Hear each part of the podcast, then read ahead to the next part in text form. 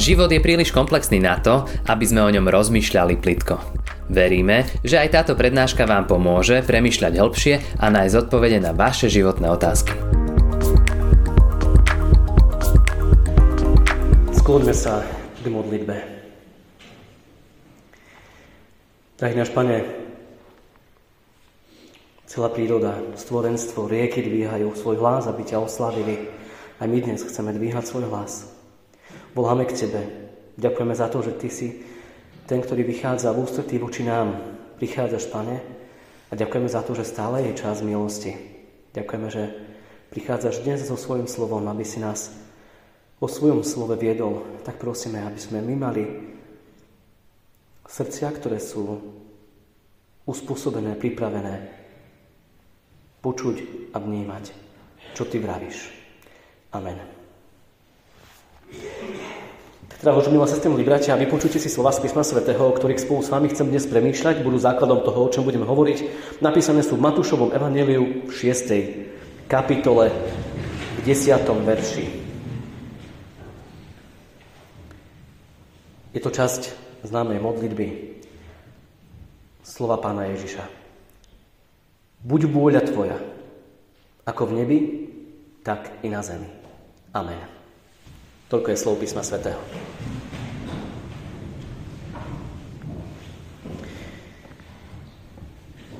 Milé sestry, milí bratia, minulý týždeň som vám položil, tí, ktorí ste boli, tak viete, jednu podľa mňa zásadnú otázku.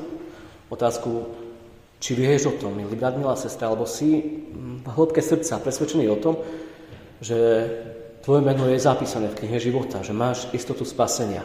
Nakoľko je tu aj možno smelá otázka, predsa je to otázka, ktorá vychádza z písma. A dnes pre vás chcem tiež položiť niečo, čo asi som sa vás ešte asi tak priamo nikdy nespýtal. A nikdy som možno takto z tohto miesta o tom nerozprával, ale predsa je to niečo, čo považujem v kresťanstve za kľúčové. Takto aj súvisí možno aj s týmto obdobím, ktoré prežívame. Predtým ale by som sa ešte chcel vrátiť k dnešnému evaníliu.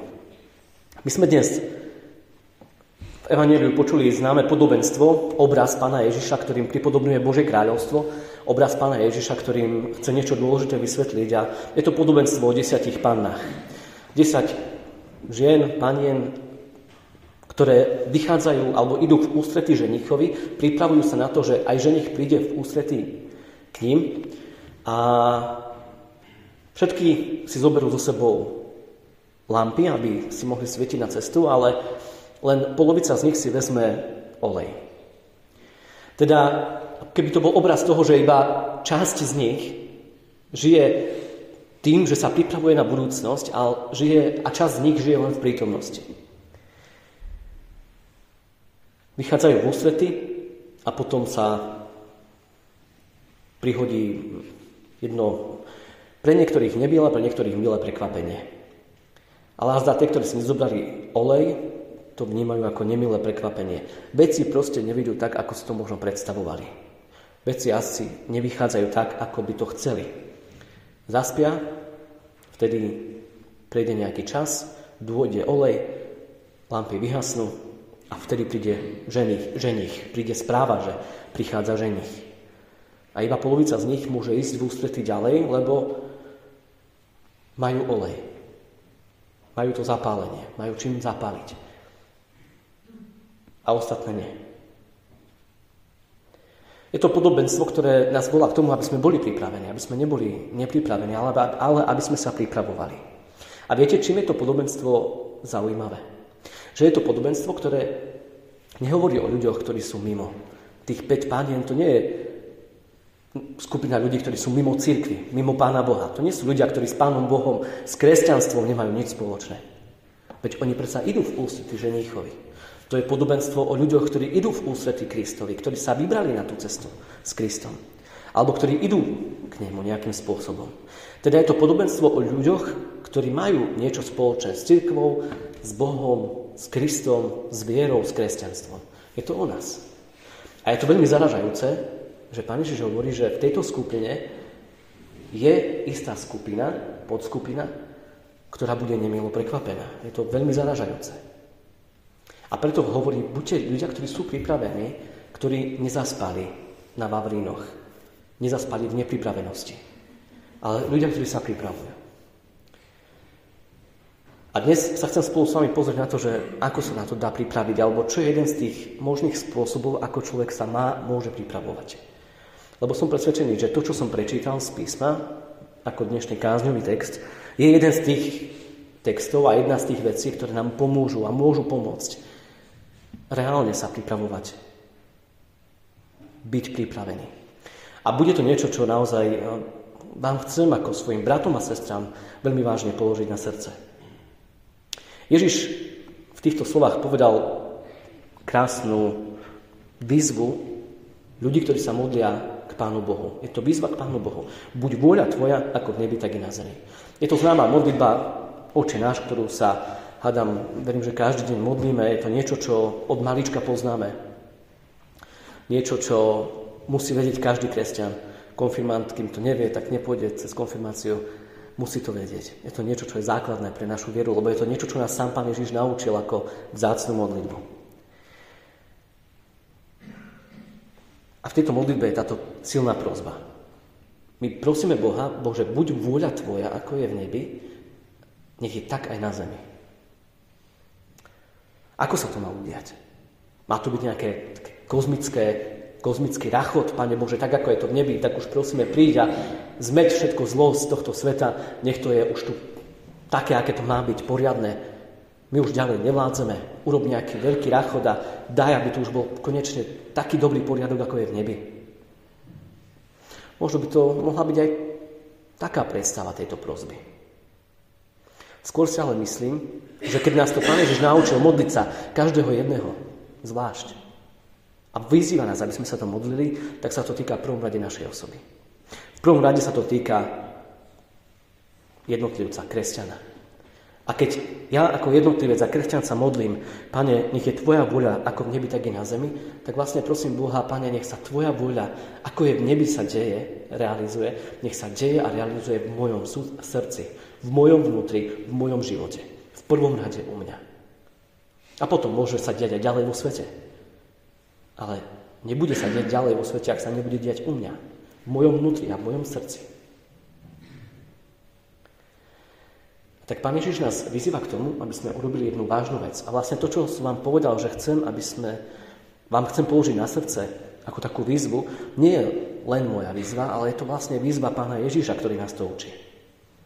Jednoducho, moja otázka pre vás dnes je, milé sestry, milí bratia, či ste vo svojom živote kľakli vedome a rozhodne pred Bohom a povedali, pane, ja sa ti vzdávam. Sa vzdávam tvojej vláde vo svojom živote. Buď ty kráľom môjho života, môjho rozhodovania a mojich dní. Ja ti odovzdávam svoj život. Viete, ja som tiež bol od malička vedení, ako mnohí z vás. Možno to nie je príbeh každého, ale tak postupne zistujem, že to je príbeh mnohých, že sme boli od malička vedení v tých kresťanských veciach. Boli sme vedení na besiedke, vyučovaní v biblických príbehoch.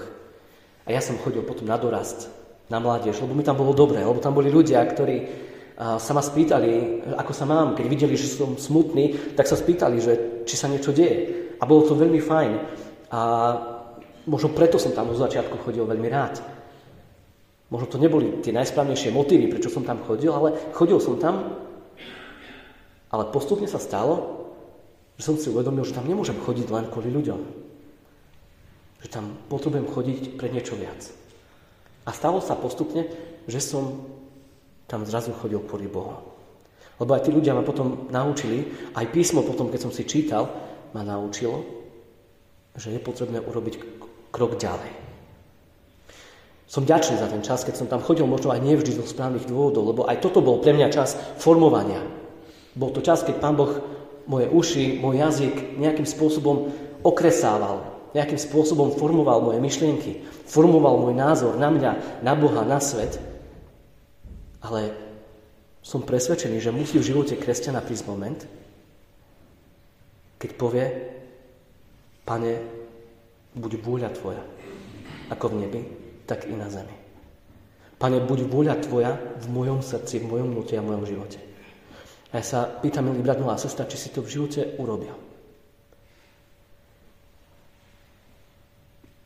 Ak nie, je na to čas. Ja neviem, koľko času. Neviem, koľko času mali aj tie panny v tom podobenstve. Oni nevedeli, koľko majú času. Ani ja neviem, koľko je času. Ale stále je čas milosti. A Pán Boh v našom živote chce, aby sme urobili práve tento krok. Ale nemôže to byť len preto, lebo farár to z kazateľnice povedal. Nemôže to byť preto. Byť niečo, čo vychádza z môjho vnútra a z môjho hlbokého presvedčenia a z môjho hlbokého rozhodnutia. Lebo za tým bude nasledovať niečo veľmi vážne. Lebo ak ja prídem a poviem Pánu Bohu, Pane, ja sa ti vzdávam, ja ti dávam svoju vôľu, buď vôľa tvoja ako v nebi, tak i na zemi, teda v mojom živote, tak to znamená, ja, Pane, svoju vôľu podrobujem tvojej vôli. To, čo ja chcem, podrobujem tomu, čo chceš ty. A prosím, aby to, čo chceš ty, sa stalo tou mojou vôľou. Aby to, nad čím ty plačeš, aby som nad tým plakal a ja. Aby to, čo tebe robí radosť, aby ja som sa z toho tiež tešil. A je to veľmi vážne rozhodnutie, ktoré ak urobíme, už nie cesty späť. Nemôžeme povedať, tak pane, ja som to včera nemyslel až tak vážne. Pán Boh sa nedá vysmievať. Pán Boh nie je na smiech. Je to niečo, čo máme robiť, k čomu sme povolaní, lebo život s Bohom je predovšetkým život osobný a potom aj život v spoločenstve, ale je to niečo, čo je veľmi vážnym záväzkom. Keď sa modlíme, oče náš, neviem, či sa tu niekedy modlíme možno už ako frázu, alebo to vyznávame s plným vedomím, buď vôľa tvoja, ako v nebi, tak i na zemi. Ale je to veľmi vážna vec. A ja vás dnes tomu aj naozaj pozývam. Ak ste to ešte neurobili vo svojom živote, stále je čas urobiť to. Je to niečo, k čomu kresťan má prísť. To niečo, čo má kresťan urobiť ako také rozhodnutie. Pavol to urobil. Pavol povedal vo svojom živote, že som tvoj Bože. A dal sa Bohu do ruk. Označuje v jednom z listov seba ako otrok Ježiša Krista.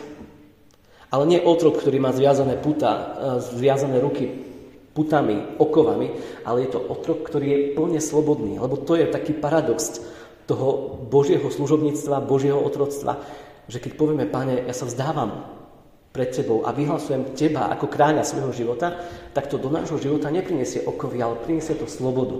Priniesie to veľké požehnanie. Priniesie to veľké oslobodenie. A to je nádherné na evaníliu, na kresťanstve, na Kristovi. Ale je to niečo, čo človek má urobiť. Kľaknúť pred pánom, povedať, ty si kráľom môjho života. Nie ja, nie moje chcenie, túžby, nie len to, čo ja chcem, ale Pane, to, čo chceš Ty. Ak toto budeme robiť a budeme schopní toto robiť, som presvedčený, že je to najlepšia príprava, aká môže byť. Asi sme sa viacerí učili modliť tú modlitbu aj ráno, keď vstaneme.